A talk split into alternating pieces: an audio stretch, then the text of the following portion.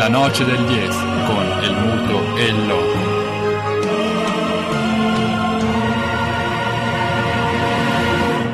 Bang, bang. He shot me down, bang, bang. I hit the ground, bang, bang. That awful sound, bang, bang. My baby shot me down.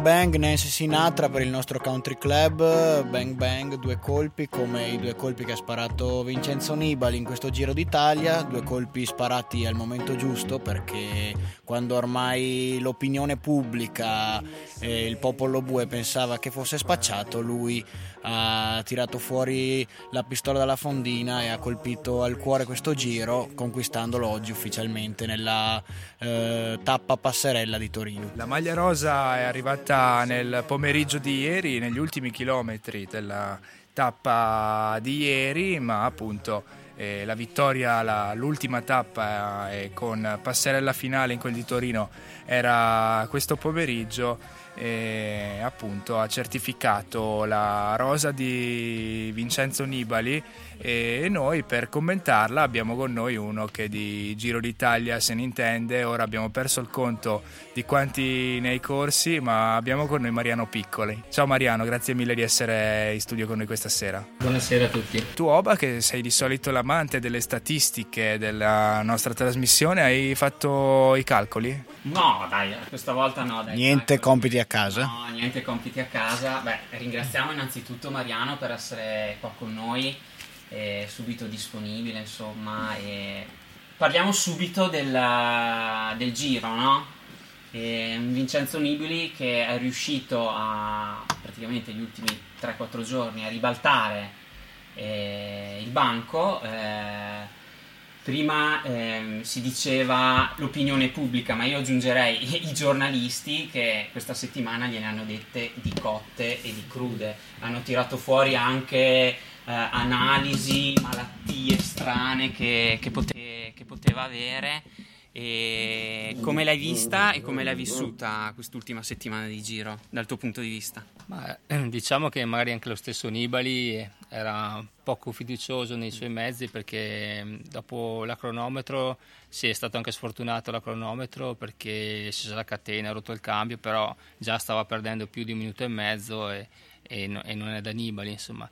Poi diciamo che mh, un po' la fortuna con la caduta di Krusvik e poi gli ultimi 3-4 giorni di, proprio di grande condizione sua sono riusciti a fare un'impresa storica insomma. Sì, un Nibali tra l'altro che ha- mh, ha dichiarato di trovarsi molto molto bene sulle alte quote nei 1600-1800, quindi una condizione trovata giorno dopo giorno e poi anche un, un ottimo diciamo abitudine alle, alle alte quote su questo. Sì, sicuramente lui ha fatto tanta preparazione sia alle Canarie sul Teide sia qua da noi sul San Pellegrino e mh, forse lui si aspettava di andare un po' più forte da, da inizio giro, ma io sono riuscito a parlare anche con i suoi tecnici ne- nel giorno della partenza di Molveno e loro erano fiduciosi per gli ultimi giorni perché avevano calcolato avevo il picco della forma nell'ultima settimana di giro e così è stato che le ultime due tappe era nettamente il più forte lui. Sì, quindi un grande, un grande Vincenzo Nibali. Nibali che tra l'altro, eh, ne parlavamo a microfoni spenti, lo rivedremo eh, al tour, eh, però mh, mi dicevi in appoggio.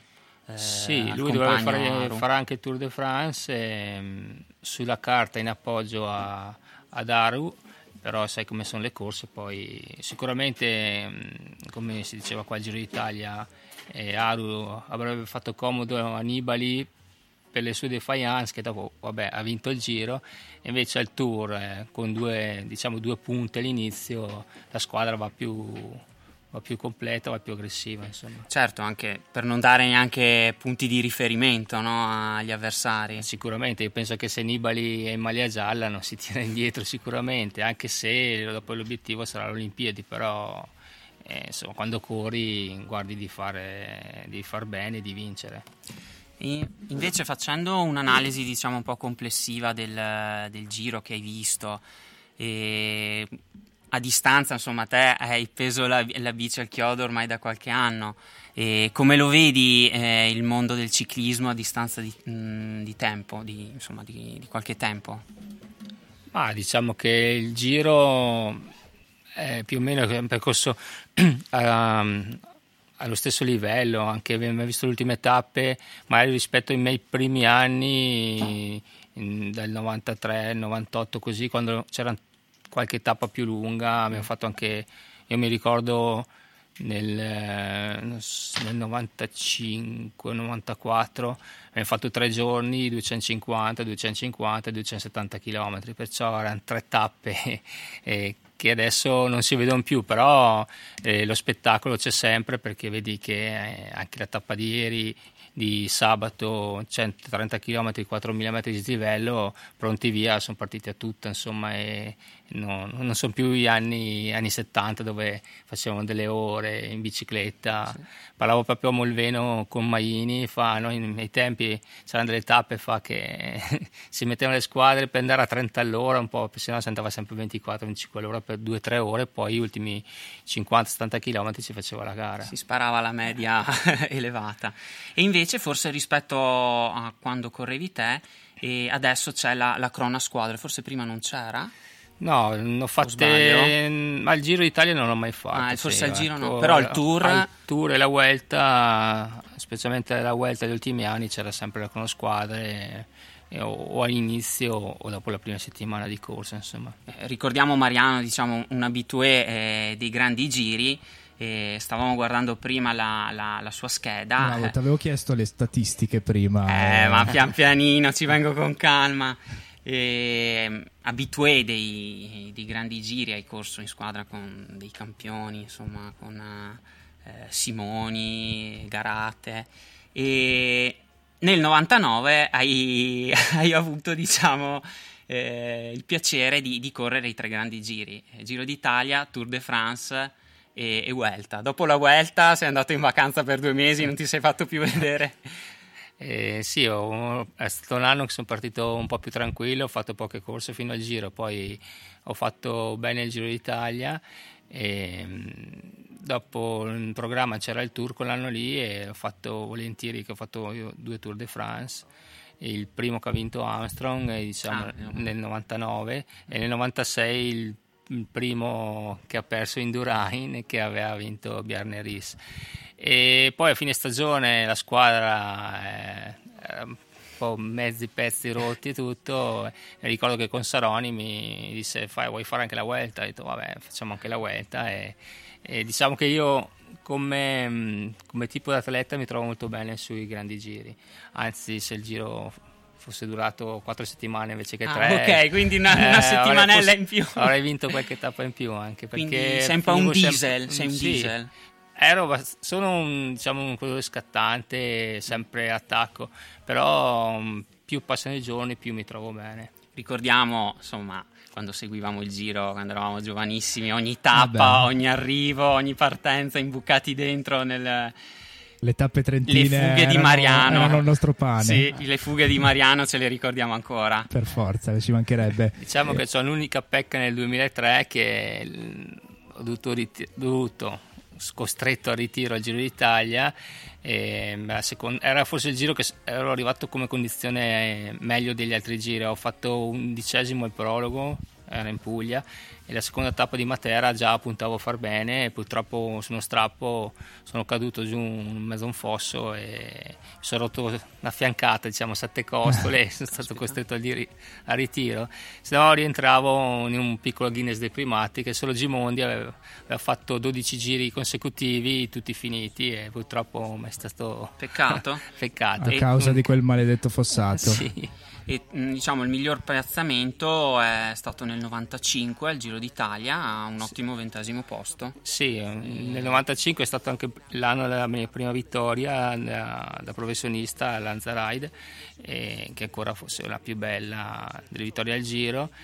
E, mm, diciamo che ho fatto ventesimo, però non ho mai fatto io carriera, mai fatto classifica a un grande giro, ero più d'appoggio alla squadra e tutto. Lì quell'anno lì arrivai ventesimo tra fughe di 10 minuti guadagnate, salite perse, insomma. E chilometri su chilometri, chilometri. tirati per... Eh, Mi ricordo che a due giorni dalla fine ero dodicesimo e poi c'era la tappa del eh, Mottarone, li presi so, 8-9 minuti e Eh vabbè, diciamo che Le gambe erano ci poteva quelle, anche ormai, stare. cioè, eh. Quindi magari mh, preparando un giro fatto bene nei primi 10 era, era fattibile, insomma. Mm, magari sì, ecco, non mi sono mai, come dire, convinto di essere un corridore della classifica e poi la mia teoria era uscire di classifica per puntare alle tappe, ecco, Mm. in qualche fuga o gli anni ho vinto due maglie verdi e una maglia ciclamino.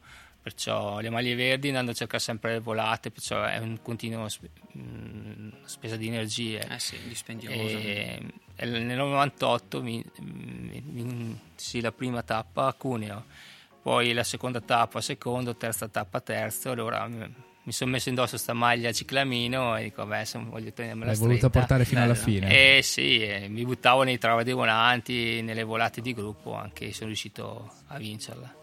Beh, queste sono poi questioni di strategie di, di squadra, oltre che scelte individuali tue, immagino, sono state. Sì, sicuramente. Io ho fatto 93-94 in, in Mercatone 1, che eravamo diciamo una nidiata di giovani dove c'era Bartoli, Casagrande, c'erano tanti giovani e Scalpitanti. avevamo il primo anno abbiamo messo la maglia avevamo tutte le quattro maglie col mercatone 1 con le ali maglia rosa Baffi maglia ciclamino Casagrande maglia bianca e io maglia verde Vabbè, No, poi non ne abbiamo portate a casa neanche una. Forse Baffi ha vinto la maglia ciclina, però è un gruppo di bei giovani e, Eh sì. ecco, e, e dopo andando avanti quegli anni, fino al 95, diciamo 96, anche in Brescia ero quasi un capitano, perché non avevamo un capitano vero per Mm. classifica, perciò e si lottava più per le tappe e ero abbastanza libero. Poi quando sono andato in Lampre lì avevamo sempre un capitano, nel 2001 abbiamo vinto il giro con Simoni e una soddisfazione sicuramente immensa Certo. e io so che avevo le tappe da stare vicino a Gilberto e le tappe che potevo puntare a fare il Piena risultato. libertà, sì. Libertà, E Certo. poi hai assistito, diciamo, nel 2004 all'esplosione di Damiano Cunego. Sì, quel giorno ero in fuga anch'io su, sulla tappa di Falses e, e lì purtroppo per Gilberto eh, c'è stata, mh, diciamo, non... Dopo Gilberto l'ha presa male quell'anno là perché Eh, sì. andava forte, però Cunego eh, giovane, non, non non bene conosciuto dagli altri, ha avuto l'occasione giusta. Mi ricordo che Gilberto ha provato due volte a partire e sia Basso che adesso non ricordo Casagrande l'avevano seguito, è partito Cunego, nessuno gli è andato dietro e ha guadagnato quei minuti che poi è stato bravo a tenerle, però ha vinto il giro, insomma. Assolutamente. Qui stiamo rivangando nel- nei, nei giri passati. Con le kick. eh. nei giri che ti vedevano protagonista. Mariano, tra poco torneremo a rivangare invece in un giro molto più recente, quello terminato questo pomeriggio, e continueremo a commentarlo, continueremo a parlare di strategie eh, di squadra e cercheremo anche di farci raccontare qualche aneddoto, qualche dietro le quinte, se qualche curiosità, se ci vorrai svelare nel resto della nostra serata.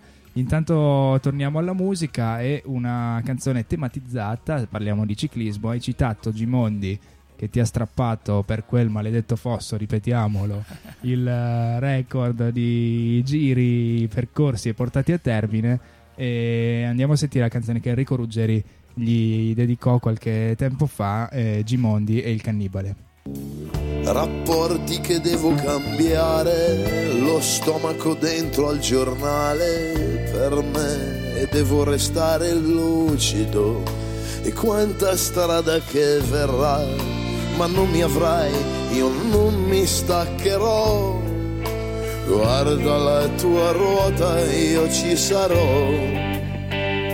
Cento e più chilometri alle spalle, cento da fare.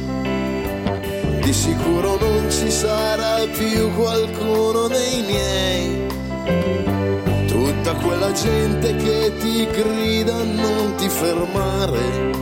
E tu che mi vuoi lasciare, non ti voltare, sai che ci sarò. Scivolano case tra persone fuori a guardare.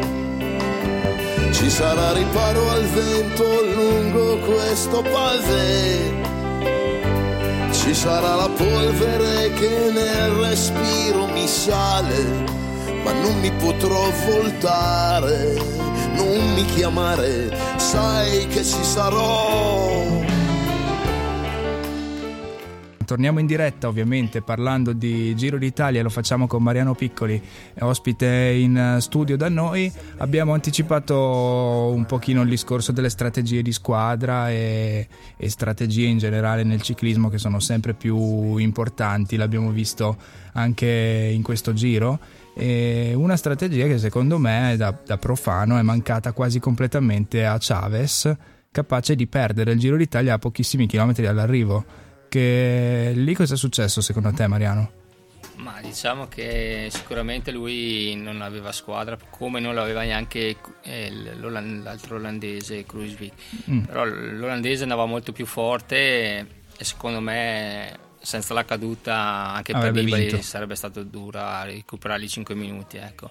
e Chavez si è trovato in quella situazione ha provato a far di tutto per tenere la maglia ma dopo la strategia lì, sai, in quei attimi non c'è tanto perché hai 40, poco, poco, più di 40 secondi aveva di vantaggio e, e era dura gestirla anche perché quello più che altro perché lui è veramente crollato a pochissimi chilometri dall'arrivo dell'ultima tappa eh, vera e propria che avrebbe potuto modificare la classifica. Eh, sicuramente però mh, tanto di cappello a Nibali e alla sua squadra che la, la la, la tattica l'ha fatta perfetta, insomma, perché aspettando un corridore in fuga e mm, poi uno Scarponi che si è dimostrato ancora grandissimo perché gli ha fatto praticamente la strada per l'unico attacco di Nibali. Diciamo che il primo attacco è andato, è andato a fondo subito rispetto al giorno prima quando Chavez e, um, infatti parlavano forse di una crisi di fame così forse sì il giorno prima Chavez eh, si è gestito un po' male mm. e, e, ha perso troppo ecco. il giorno dopo invece la, la, giornata di sabato Nibali era più forte e non c'era niente sì, da fare sì perché abbiamo visto che dopo è arrivato con più di un minuto insomma eh, era il vero Nibali che si, si era visto gli altri anni insomma, quello ecco. che aspettavamo ecco, praticamente Nibali, io ero su Andalo e Nibali di Andalo è, è irriconoscibile. irriconoscibile. Dopo pochi giorni è arrivata questa famosa condizione. Mm. Ecco. Ok, e volevo proprio tornare su questa questione della co- famosa condizione di Nibali. Meglio tardi che mai, però uno come fa a programmare che, di avere la gamba nelle giornate giuste? Perché qui bastava qualche giorno di ritardo ancora e il giro finiva così com'era. Sì, beh, sicuramente negli ultimi anni tra cardiofrequenzimetri, misuratori di potenza, eh, si arriva proprio ai preparatori molto più preparati, diciamo, e arrivano a darti, se, tu, se, il fisico ti segue, perché poi alla fine basta anche un raffreddore per, per rallentare di una settimana quel che è il, il percorso della, della top di, di forma. Eh, però Nibali, avendo in programma sia il giro che il tour, eh, ha fatto una preparazione arrivare sì, gli ultimi dieci giorni, la settimana del giro dove contava di più al top della forma. Sicuramente anche lui è rimasto un po' spiazzato, mm. forse da qualcuno che andava molto più forte di lui o magari da lui che non era eh, quello che era. Io avevo visto il Giro di Trentino quando eh, per dirti Landa che dopo si è ritirato per problemi intestinali al giro ma Landa al giro di Trentino andava già molto più forte di Nibali e aveva una preparazione molto più avanti e poi sicuramente strategie di squadra non vanno bene ma non sempre riescono. insomma. Non sono mai calibrati al 100%, ovvio. Forse può essere che Nibali stia guardando diciamo, la stagione fino a, a Rio e quindi abbia fatto una programmazione forse in vista di Rio, mi viene da pensare. Ma sicuramente perché un atleta nell'arco dell'anno di solito dicono che hai due picchi di forma, al massimo tre. Nibali facendo giro tour e, le Olimpiadi, questi picchi devono essere tre. Sicuramente tra adesso ci avrà un, bel- un po' di un po' di recupero. e poi sicuramente il tour se andrà in appoggio a Aru non sarà così dispendioso come il giro anche non partendo da capitano anche di testa vuol dire tanto insomma sai dopo come ho detto prima trova la fuga trova condizione e vince il tour meglio vincerlo che ecco però mh, diciamo che secondo me lui sta vuole avere quest'anno i, i tre arrivare a Rio perché Rio il percorso è molto duro e diventerà una, una, una corsa molto adatta alle sue caratteristiche. L'hai studiato il percorso di Mm, Rio? no, Hai dato non- un'occhiata? Non l'ho visto, so che sono andate anche le, le ragazze italiane, sono andate a visionare che diciamo, è lo stesso percorso eh, ed è molto impegnativo sicuramente. Che però può essere Adatto, per noi... adatto alle sue caratteristiche. Sì, sicuramente. Dopo Nibali non è veloce, non è, però dovrebbe arrivare da solo, però già essendo un percorso molto duro eh, rispetto al mondiale che quest'anno è in Qatar e sarà per i velocisti. Quindi secondo te il mondiale verrà snobbato da Vincenzo, invece sarà lui l'uomo di punta della nostra nazionale a Sicura- Rio? sicuramente lui punta alle Olimpiadi, dopo il mondiale non penso neanche. mm, L'unico problema del, del mondiale potrebbe essere il vento, ecco, perché io ho fatto due anni il, il giro giù del Qatar, ma salite non ce ne sono. Immaginiamo. Invece volevo spostare un attimo il focus da Nibali a, a Kruiswijk che ha fatto un grandissimo giro e probabilmente l'abbiamo già detto senza quella caduta mm, sul scollinamento del Colle dell'Agnello probabilmente l'avrebbe vinto lui e ti aspettavi un giro così da un corridore del genere che ha fatto sempre buoni giri, qualche buon piazzamento però mai picchi di forma così, così elevati Ma diciamo che l'anno scorso lui è andato forte forte l'ultima settimana e nei primi dieci giorni anche lui era stato sfortunato già l'anno scorso.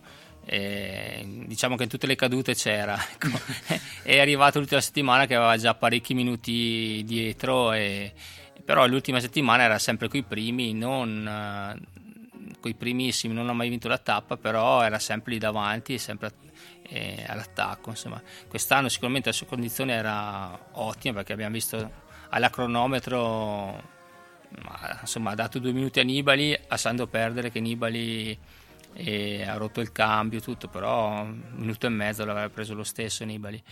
E secondo me era impossibile levargli la maglia senza quella caduta. Mm. poi magari anche lui ha peccato di inesperienza perché è andato a seguire Nibali in discesa e magari un po' più sai sì, su col, quegli attimi col vantaggio che aveva poteva gestirlo sì, meglio. sicuramente perché mm, da come andava in salita anche poi lui ha tenuto duro fino diciamo agli ultimi 5-6 km dopo ha avuto il cedimento Diciamo che è stato anche molto bravo perché aveva un problema meccanico alla bici dopo la caduta e comunque è rimontato, ha continuato il suo inseguimento Sì, finché sì. Non, l'hanno, non l'hanno raggiunto con un'ammiraglia distante, per Eh. cui Ah, anche no, è un stato- applauso sì, a lui. Sì, perché aveva la bici rotta, ha fatto tutta la discesa con la bici rotta, poi ha cambiato la bici e ha fatto tutta la valle da solo. E, no, no, tanto di cappello. Poi abbiamo visto ieri con una costola rotta, io so cosa, dico, cosa vuol dire. Io con 7 sono andato a casa perché anche Eh beh. avevo un polmone perforato, però eh, le costole non, non respiri, fai fatica e lui ieri eh, ha perso pochissimo, insomma, da Nibali, ecco. Una piccola polemica invece che avevamo fatto ancora mh, prima che il giro prendesse il via, abbiamo appunto citato gli, i principali antagonisti di Nibali, Chavez, Gru- Kruiswijk. Eh, non è che a questo giro mancassero un po' troppi grandi nomi del ciclismo internazionale? Ma lì dopo sono scelte del- delle squadre e, e purtroppo gli organizzatori del giro vorrebbero sempre tutti, e- però la corsa più importante al mondo è il Tour de France e, sono tutti al Tour de France, perché avere un From al giro sicuramente eh, sia per i tifosi che per, per Per gli lo organizzatori, spettacolo anche. sì, per lo spettacolo. eh, però purtroppo poi gli ultimi anni col ciclismo ancora più programmato.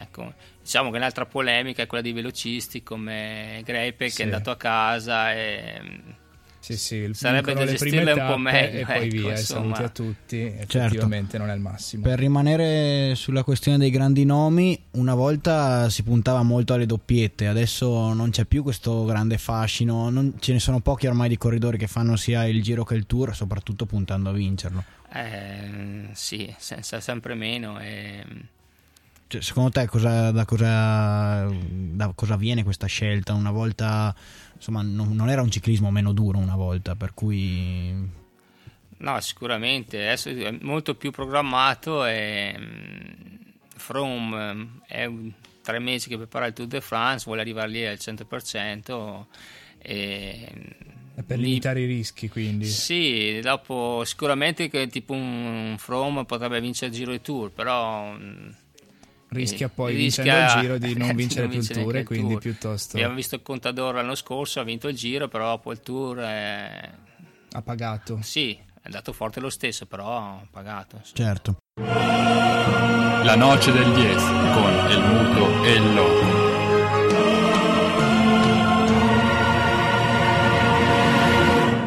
Con perdón de las damas, que la chupen, que la sigan chupando.